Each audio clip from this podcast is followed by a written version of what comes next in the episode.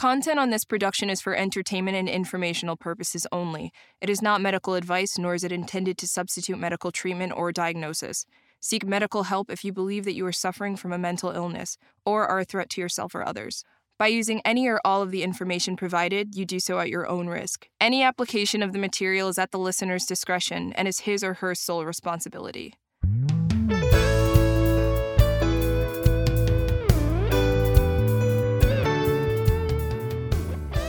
Everybody, Doc Bryan here with Doc Talks, where we talk about trials, tribulations, and triumphs, and just life in general, uh, and our mental health capacities, abilities, and how we've overcome things. Today, I have with me Maddie Smith. Uh, welcome to Doc Talks, Maddie. I'm excited to have you here with us today. Uh, we were supposed to have your boyfriend, but we kicked him out because Yeah. we wanted to focus on him, right? And and all of his issues. Yeah, and I felt if he's here, I can't complain safely. so, So- mostly, I just want him to do the dishes. Right, So- right. So this is a safe place. So Yeah. you can, you can. He's not going to listen to this anyway, right? He doesn't so, care. He's yeah. also very normal, and we don't have a lot of issues. So, Right. Well, you know, normal is a relative term. It really when it, is. when it comes to compared to my past relationships, I'll say. Yeah. Right. well, good. That's it's good to have some normalcy. Than, is. than in life, uh, and it's reassuring and and makes you really feel like, hey, maybe I could spend the rest of my life with somebody.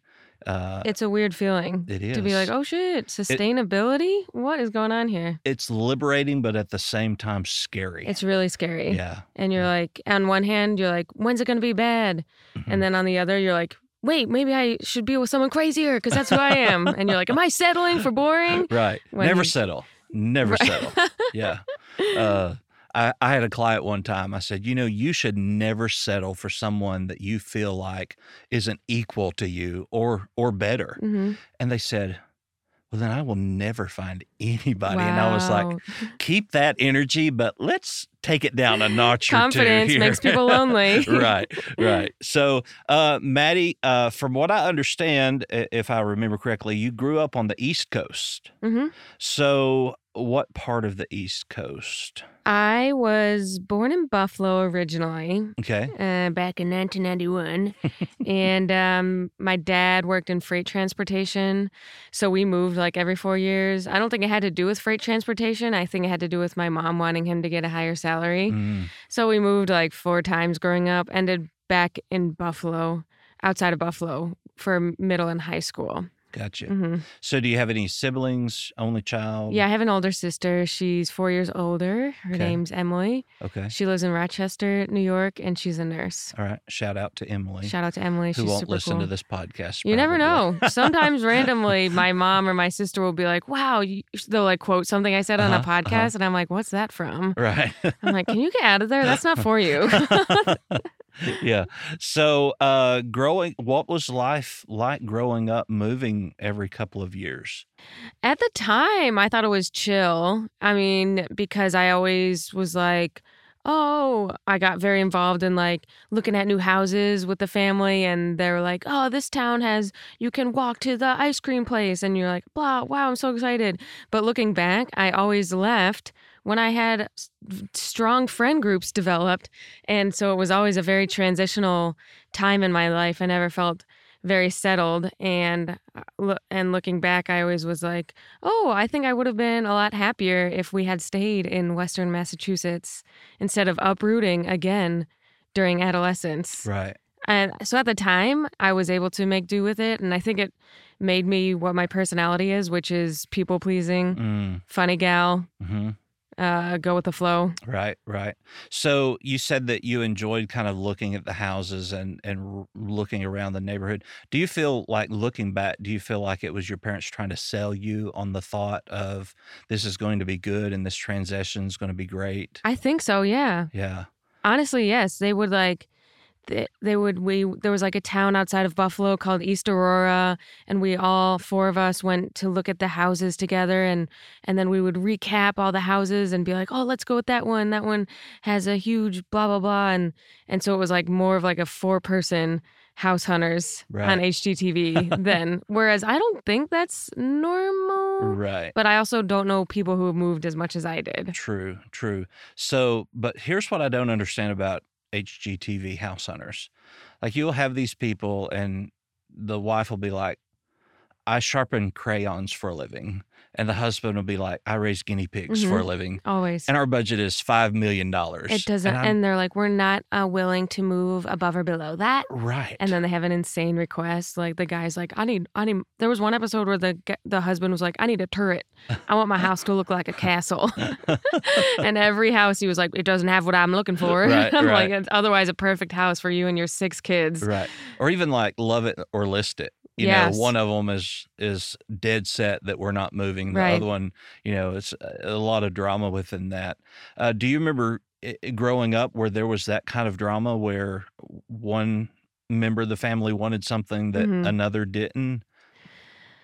Um, I think my mom just wanted more money. That's really what it comes down to. I mean, like looking back, so my mom's all of her she has four siblings Mhm. and all of them ended up like in super wealthy statuses in New Jersey. All of them live there. Okay. Multiple houses, multiple beach houses, and we have a theory that my mom always felt and she was the youngest too and moved to Buffalo from Long Island, never looked back, was a deadhead in college, so she had sort of like this hippie vibe. hmm But then when it came to coming into her adult self, she didn't have what the other siblings had.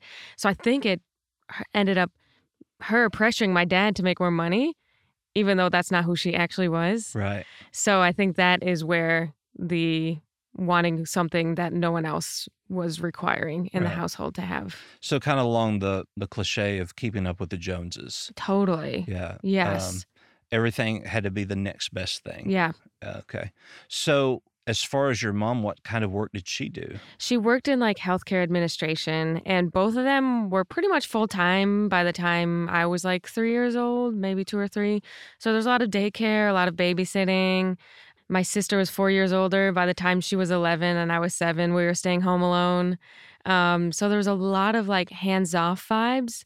So she worked in healthcare admin, he worked in freight transportation, and it was pretty much a pretty much work based household from a young age. Gotcha. So there were. Did you ever feel like you were the parent to your younger sibling? My sister's older, I'm sorry. so it's just the two of us. No, that's okay. So she, I think she definitely felt like the parent, Right. Right. but I was also pretty mean growing up to her. Okay. So saying that, you have to tell me the meanest thing that you recall doing to her. Oh, a lot of physical stuff, Mm-hmm. a lot of slapping Mhm. for no reason. I was very just- rageful as a child. Just walk up and slap her for no reason. Yeah, pick fights, being like, "Stop staring at me." Mhm. In my early 20s, I had a lot of guilt about how mean I was as a child. hmm But then as I got older, I was like, oh, maybe it was a result of my parents being a little too hands off. Yeah, that's pretty much what I've been like battling. Cause I was like, I was pretty mean in the house to my sister and to my family. I mean, everyone was like pretty much under my thumb. Hmm. Okay. So, uh, backing up a little bit to middle school, hmm uh, tell me about that whole experience of how kind of things just went downhill there. Totally downhill. It sucks. When I think about middle school and high school, I cringe. Because of how bad it was because we we lived in western massachusetts middle class town where my parents were still together oh foreshadowing and That was just a teaser there. yeah that's a little for the patreon or as you say patreon um, but then we moved to this town called clarence Okay. in when I was in sixth grade. And leading up to sixth grade, I was a tomboy. I played sports. I loved myself. I I watched Nickelodeon. I went to school. I had all these friends. Great group of gal pals. And then when we moved to Clarence, it was like this insane wealth that I had never seen before. People with like big fucking houses. The coach of the Buffalo Sabres lived in in the town and his kids all had Range Rovers and brand new cars and I was like it was like literally the girl from Mean Girls if you ever Mhm. saw Mean Girls that that level of wealth early 2000s like everyone looked like the Kardashians and that was when my my interest in like having what everyone else had started growing Whereas before I was very like, yay, haha, we have we have the same amount as everyone else in the town because the town is normal and middle class. And that, then we moved to this insane town called Clarence. And I remember the first inkling of being humbled in Clarence was I loved playing soccer and this girl on my street said you have to join my team and the mom and she took us to a practice and all the girls were so good and they had all the best Adidas clothes and all the best cleats. And then the mom took me home and she told she told my mom Maddie has to join the league. She's so good.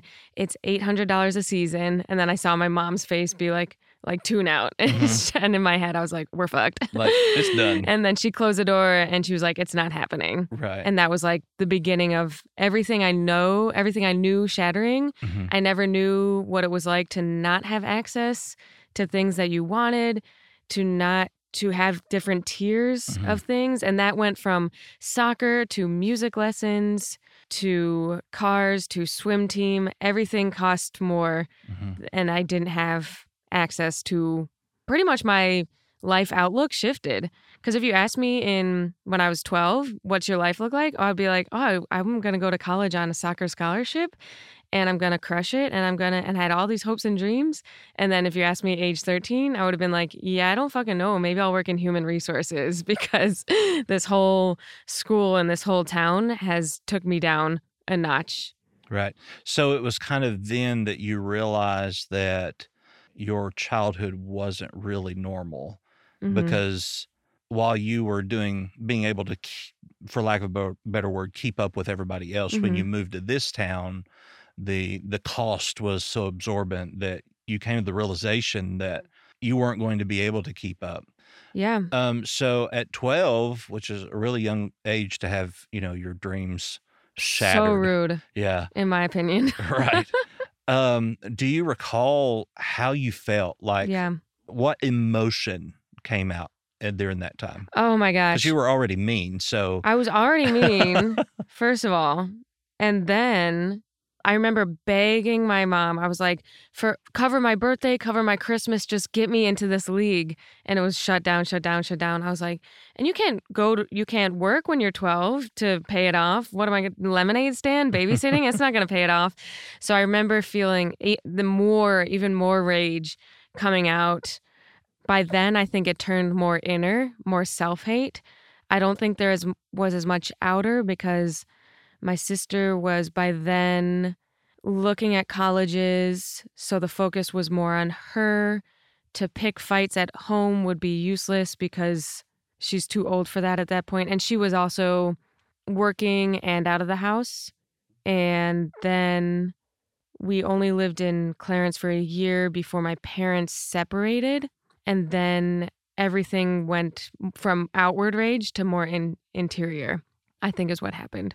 So it went from me being like, "You suck, you're you're dumb, I hate you," to like, "You suck, me, Maddie, mm. because you don't have what these other kids in town have. And I was beginning to see, like, oh, well, Alexa Krabs is on the Premier League, and look at her. She's going to go. And I'm in sixth grade. I'm being like, well, she's obviously going to be a professional soccer player because look at her big fucking house that smells like vanilla on the mm. inside.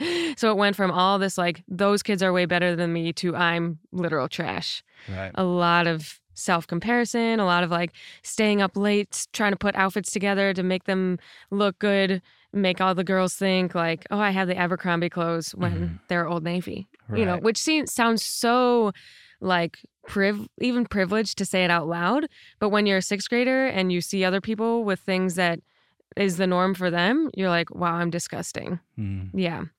Well, see, I, I, grew up in a very poor family. Mm-hmm. I would say a, a welfare type mm-hmm. poor. Yeah.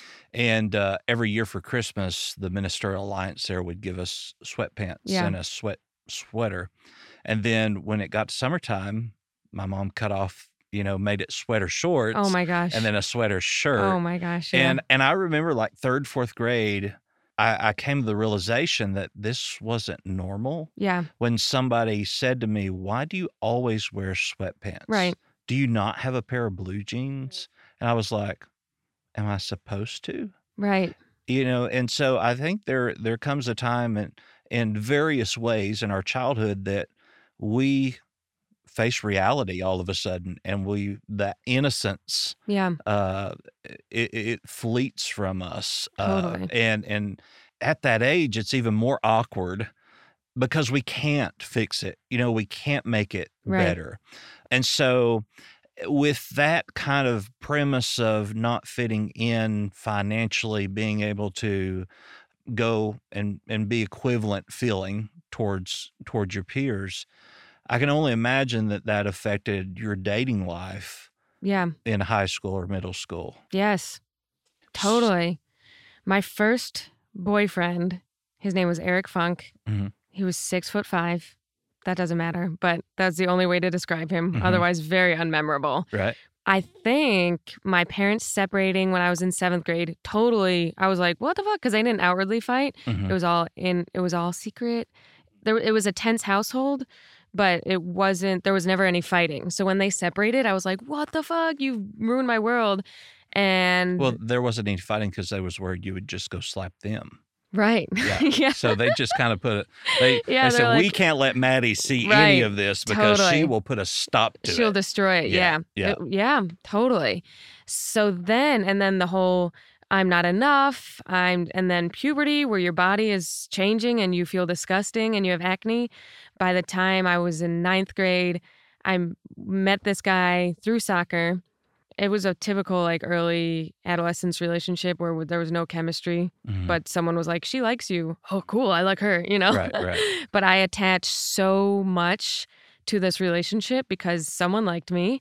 Um, my parents were just divorced, so I got attached attach onto someone. I don't fit in this town, and this guy has a loving two parents and three brother, very like Christmas card family, Mhm. golden retriever, four boys, all of them over six feet tall. White picket fence. White all pick- of that. totally. The dad coaches soccer. Mhm. All the kids were good at soccer, and I was like, I think I wanted to be in this family too. I think I was like, oh my gosh, she cooks meals every night. That's insane to me.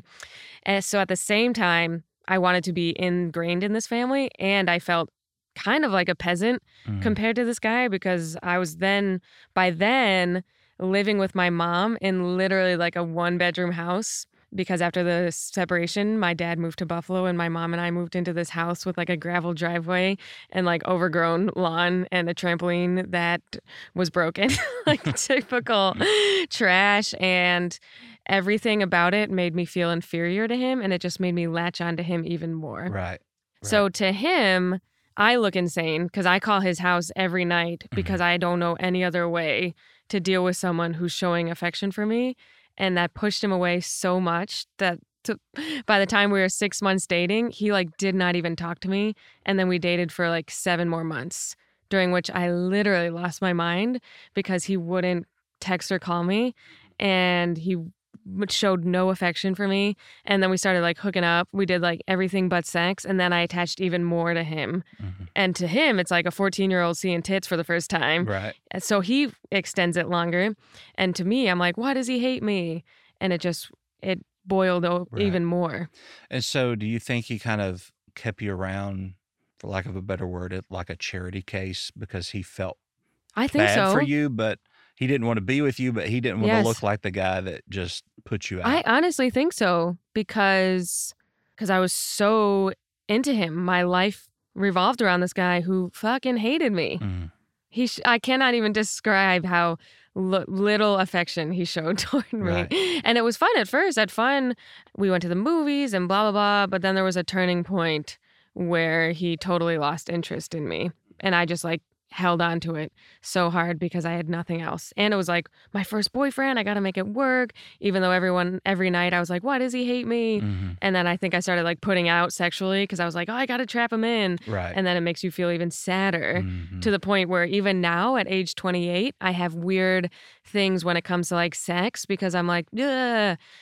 Uh, weird weird stuff from this guy who hated me who i let you know finger bang me just because so it's super weird So, in that, you know, I, I just want to uh, notate here that we live in such a hookup culture. yeah And while that gives us that rush in the moment, when it's all over, we are actually lower than when we began. Yeah, totally And and so we you know, it's a lot like while you can be addicted to sex, we don't talk about that a whole lot. You know, we Right. don't, especially in, in younger adolescents, young adult, say, well, it's normal for them to experience and, you know, be hypersexual. But what what I have found is that those people that are constantly in this hypersexual state end up being more and more and more depressed, Mhm. much even like an, an addict of, Yeah. of drugs or alcohol, that they need more in order to feel better, but it's just making them worse. Yeah. So from what I'm hearing from you, you kind of experienced that hmm that same way. Definitely. I was like, well, he doesn't talk to me that much and he literally acts like he hates me, but you know what? If maybe if I give him a hand job, he'll like me. After the after I initial and sorry this is too dirty, but after our first like sexual encounter, he was like, "Wow, where did that come from?" And I was like, "Yes, got mm-hmm. him." Yeah. And then for him, I think it was ex- at first it was extending it out of charity, and then it was extending it out of you know, sex shit. because he was receiving the sexual validation Yeah. that he wanted. Now, as an adult, do you look back and think about how absurd all of that was? Yeah, and I'm like, wow, I wish. I mean, fully, I just wish you enjoyed high school and liked yourself more, Mm, and dumped this guy in December because why the fuck would anyone care if you dumped him and he's not nice to you? But when you have low self esteem, sure. you'll attach yourself to anyone. And your parents just divorced, so you have that Yeah. lack of continuity Yeah. at home. And he was like a soccer guy, and I was like, "Whoa, soccer!" You And know, was six five. six five. So I'm going to go out on a limb and say that Andrew, your current boyfriend, probably isn't that Mm-hmm. no, tall. he's um, I think he's five nine. He says five eleven, but I'm like, "You're five nine. Yeah. It's great. I don't trust tall guys after that. Just they see something we don't. You Yeah. know? Well, I mean, we're a little higher up. Yeah. You know, we we have a more of a bird's eye view. Yeah. uh, so you know we kind of touched on that your parents uh, got divorced but surrounding that divorce you said it, it wasn't really that they fought a lot but when it we boil down to the brass tacks of it what was the cause or the reason of the divorce Honestly, I should honestly get on the phone with my mom and be like, "What's going on? Like, what happened here?" Because my dad will be like, uh, "She just distanced herself, and then and then it was over." And I could see it coming. He said like one one time they visited her friend named Kate, and and she heard her she my dad heard my mom say to Kate, "I just don't love him anymore," and that was maybe uh, a year before the divorce, like crazy stuff. But then my mom, Janine, also is a very grass is greener mentality. So she'll date a guy for five years, dump, fully be done with it, and move on. So there was no couples therapy. So I think it was actually pretty rapid mm-hmm. because my mom will get a job for a year and then be like, I hate this job and go to her resume is literally like 500 pages long. She's had 20 houses since, you know, the, in the past like 15 years because she's always like, if I move to Buffalo, I'll be happier. No, you know what? I'm going to move to Rochester. I want to live on the lake and never settles. So that's my theory is she figured out she was done with this. She looked around and was like, nah, I'm good. And then was like, I'm done here. Right. So what I have found, and even in couples therapy, when they get to that point of of no return, Yeah. that one of them, whether it be the husband or the wife, checked out of the marriage way Yeah. before we ever got here. Yeah. I have a client that they came to me for marriage counseling, and they'd been married for like 15 years. The husband had had 13 or 14 affairs Wow. in 15 years. One for every Like, year. yeah. Um, and she was still with him, but she had made him go take polygraphs Oh my gosh. like every month to prove. And I was like, bruh, Yeah. even if I wasn't cheating, Yeah. I, I why are you sticking around? Why are Game you? over. And he was Yeah. like, I want, I want a divorce, but she's crazy. And like, I'm afraid of what, and I was like, so you teach your kids that it's okay. Right. Right. You know, and it's acceptable. You're teaching your daughter that it's okay for her husband to Right. cheat on her, and you're Right. teaching your son that it's okay to have extramarital affairs. And, and so, you know, sometimes parents get to the point of where they want a divorce, and then they say, "Well, we're going to stick it out until the kids turn Right. 18." And but the kids pick up on that. You Mhm. know, the the kids pick up on the tension within the home, and you're not doing the children any service. Right. I, I have another client who she was one of those kids that parents divorced the day she turned 18. Wow. And it was, and they told her, we were waiting. right. And she said to me, Do you know how much guilt I Yes. have right. now that I know that my parents were miserable for Right. years because of me? Totally. And so, you know, I, I, I tell people all the time, it's better to be single and happy hmm than married and miserable. I agree. and so, you know, uh, when when you get into relationships, I think though, uh, as we talk about love is blind, and it and it really is, that that we even know when we're dating Yeah. that hey, this might not work. Totally. And when we see those red flags in relationships, we need to bring them to light Yeah. instead of repressing them and saying, "Oh well, I can change. I can change Right. him. Or I they can this." change. Yeah. And so, you know, one of the coin sayings that I have is, "If you want to change a man, he better be wearing a diaper because that's the only thing you can change." Boom. You know, so true. a- a- and and and it's not just with men, but it's Mhm. with women Yeah. too. So if you enter into a relationship with the thought of I'm going to change them, even if it's something reasonable like they're an addict right. and I'm going to help them, no, Right. you're not going to. They have to make that decision Yep. on their own. yeah. So moving forward now uh, from from your formative years of of high school and medical, m- not medical, Medical school. Yeah, Yeah. yeah. Right. Um, she's the doctor comedian here. Uh, Ken, is it Ken Lee who was a medical doctor? Oh, doctor? Ken Jeong. Ken Jeong. Yeah, yeah, yeah, yeah, yeah. He's Um, funny. Hilarious, but you know, a lot of people don't believe that he was actually a medical doctor and left his practice Why wouldn't you? to pursue Yeah. a career. Yeah. And like that is stupid. yeah. But it's not because we should pursue what really makes us happy I agree. and our, our dreams and our aspirations. I feel like the pandemic makes people believe that even more. I've Oh, had yeah. a lot of people quit their nine to fives to do like more gig based work so they can be more creative. They're like, fuck it, I'm done with this shit. Right, Yeah. right. And and I think the pandemic too has also made us realize that there are a lot of things in our life that we don't need. Yeah. Totally. And you know, it, it's kind of like you appreciate your friends, but now that you can't really see them or you're not supposed to see them, that that you appreciate them Yeah. more. You know, uh, loneliness really does make the heart grow fonder. Yeah. You had said in this that you kind of fell out of love with Yeah. him. And I would propose to you that it's impossible to fall out of love. Mhm. And we'll talk about that Okay. in in the In- second part of this Yeah. uh, of Doc Talks DX. so you definitely want to stay stay listening to this and, and switch over to the next podcast. But I find it interesting here. Uh, I'm sure our viewers or not viewers because they're not they're not looking at us. uh, so I have a face for radio, so you know I'm I'm right where I need to be.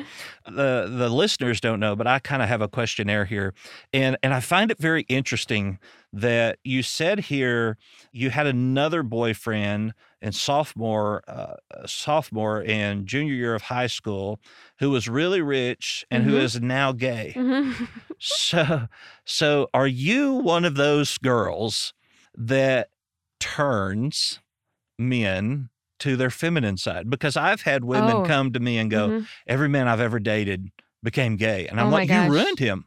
You Oh know, my it's, gosh. it's your fault. Uh, no, I don't think so. Okay, I think this was just a guy who, yeah, I mean, he wasn't ever. We dated in, and I met him uh, right after the tall guy and I broke up, and him and I like hit it off right away. We we talked a lot, we riffed a lot, we made fun of each other a lot, and I was like, whoa. did you slap him too? I didn't slap him. No slapping there. By then, I had such low self esteem that there was no energy for slapping, Mhm. you know? But I was like, this is like, I was like, wow, this is relationship material. We vibed so much. We talked all the time. He was really smart. Both his parents were doctors. He loved fashion. hmm He loved raw denim. He loved fashion blogs. He was on a fashion blog all the time. But I took it more as, oh, he's Metro. Right, You know what I right. mean? But when we started doing like sex shit, which was like maybe a year into our relationship, I was very hesitant And I think I had baggage from that original relationship. Sure. And then once we started doing sex stuff, I, my brain started being like panicking about the relationship because I was like, ah, it's just like before. It's it's getting sour like it did with this other guy. And then I think I self sabotaged that relationship and kind of like turned crazy. And then by the time that happened, he was applying for colleges, and I think he started checking out as well because he was a year older. So let's talk about you applying for colleges. Yeah.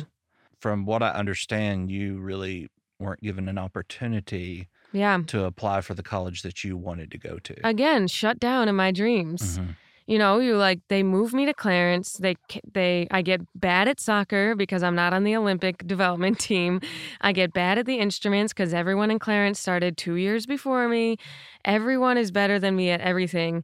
The pool is higher. I'm not the lead in any plays because everyone there has Broadway parents. So then when I go start applying for colleges, I'm like, why don't I get the fuck out of here?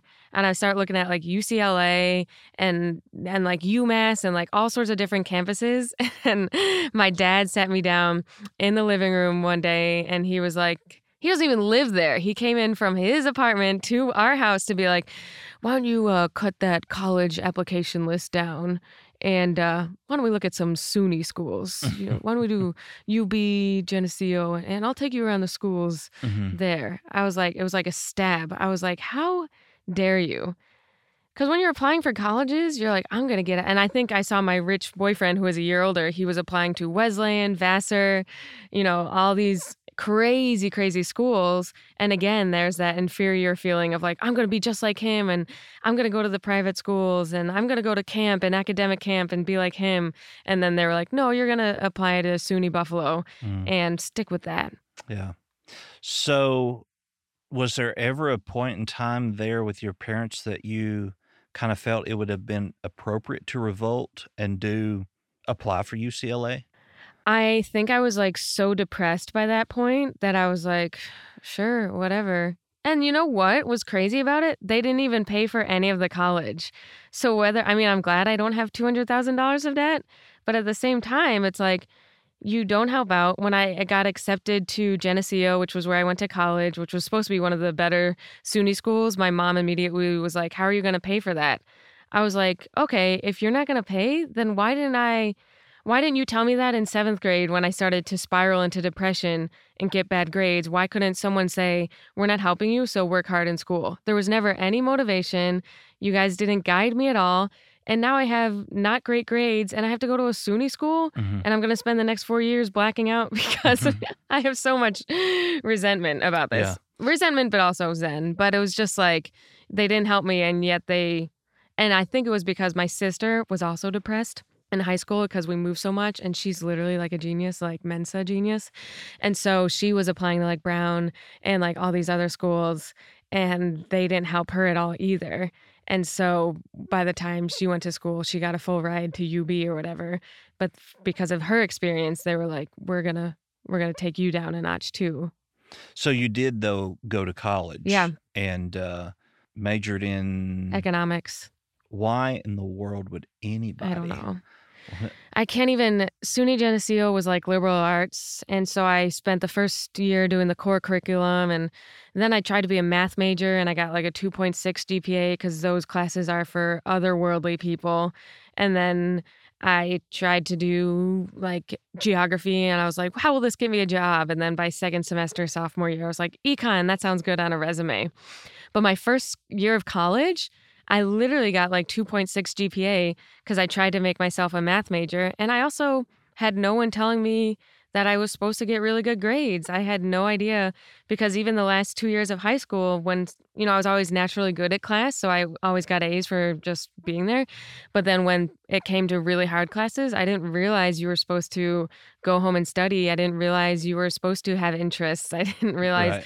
any of these things. So by the time one year of college was done, $10,000 down the drain, and I had a 2.6 GPA.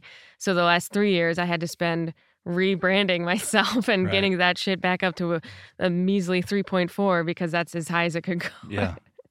But so you dumb. didn't you didn't carry any soccer into No. your collegiate time. No, I didn't carry any soccer. All I came in with was knowing I kind of wanted to be on the newspaper. So I started doing newspaper stuff in freshman year of college. But sophomore, junior, and senior year of college, I spent recovering from freshman year of college and all of high school where I let myself slip. And how did you spend that recovering? Healthy or an unhealthy way? Unhealthy physically, but I got like all dean's lists.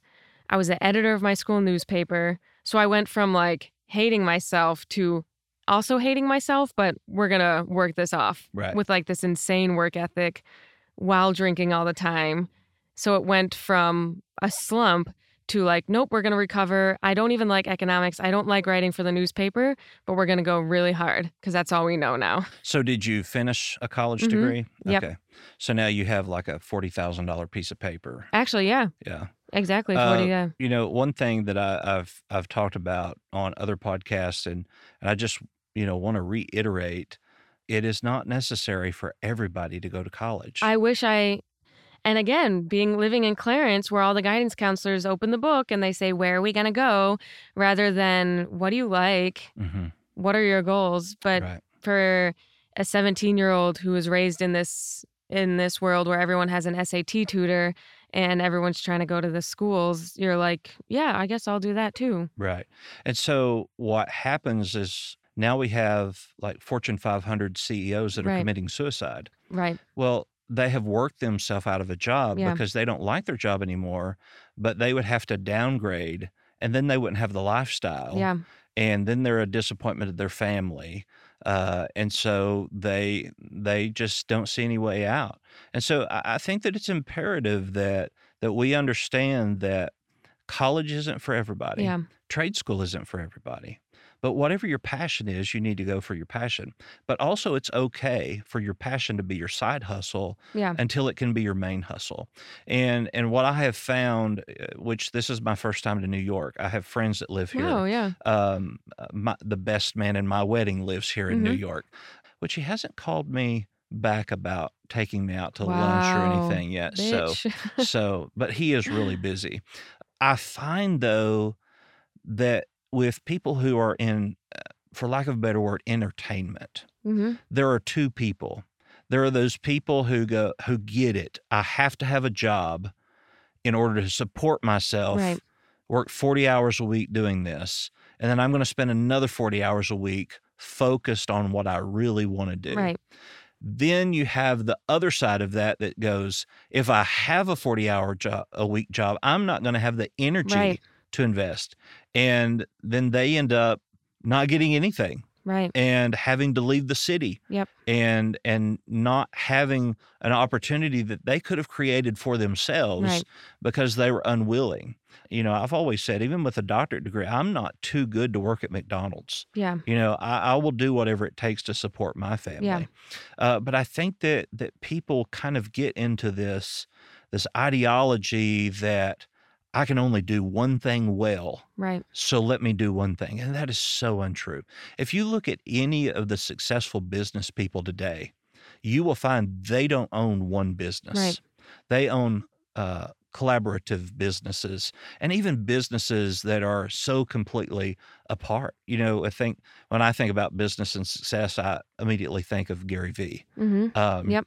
And he has a, a wine liquor store, but then he has a marketing company Totally. and then he has a speaking uh, you know uh, self-help how to get how to get successful and that and so we get so focused on what we want to do hmm that we hyper focus on it which then leads to failure. Yeah. and but it's not just in careers. We can do that in relationships. Uh, we can do that in, in any type of thing. So i think it's it's important for us um, to note again to any of our younger listeners that there is no need to have a $40,000 piece of paper hanging on your wall. That doesn't prove anything. I know. All it proves is that you went somewhere for four years and you completed a bunch of work hmm that may not have any relevance to anything that, that you need today. Right. You know, I, I took algebra one and two, trigonometry, uh, calculus. When I got out of school, I didn't know how to file an income tax return. I know. I think about this or all the time. or balance a Yeah. checkbook, which you know nowadays that's kind of old school. Yeah. Uh, but I'm from Arkansas. We still write checks. Yeah. You know, oh, that's so, cute. so uh, uh, you know, we we lose these practical skills, which then makes us feel like we are not equipped.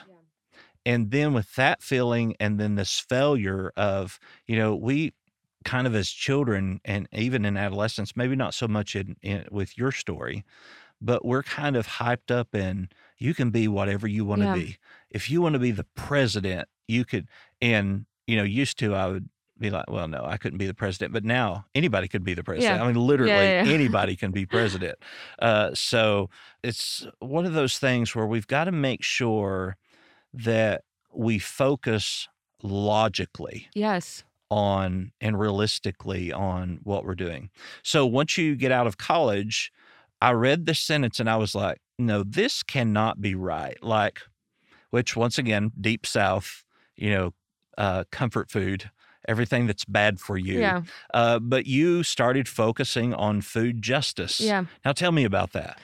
Yeah, so um it was like 2012 when I was in college and the local food sort of stuff, Michael Pollan, all this stuff became very trendy in the this was, you know, when Obama was president and things like food justice were very like, "Ooh, that could be fun for me to tackle." versus very not that that's not a real issue, but it was a very uh, you know, trendy topic. So I decided to uh go a little bit into like food access issues and I did like my econ thesis on food policy that affects food access, you know, taxes on soda versus, you know, s- supply chain stuff like that. And so I was like, yeah, I'm to work in this, I guess. I mean, I was passionate about it, but I wasn't like this is my life. But by then you're like, oh, well, like I got to pick something. I got to pick something. I'm I'm about to have a lot of debt. So I worked at this place called Foodlink in Rochester, New York for a year after college, and they're like a food bank. They serve 10 regions, the cans, blah blah blah.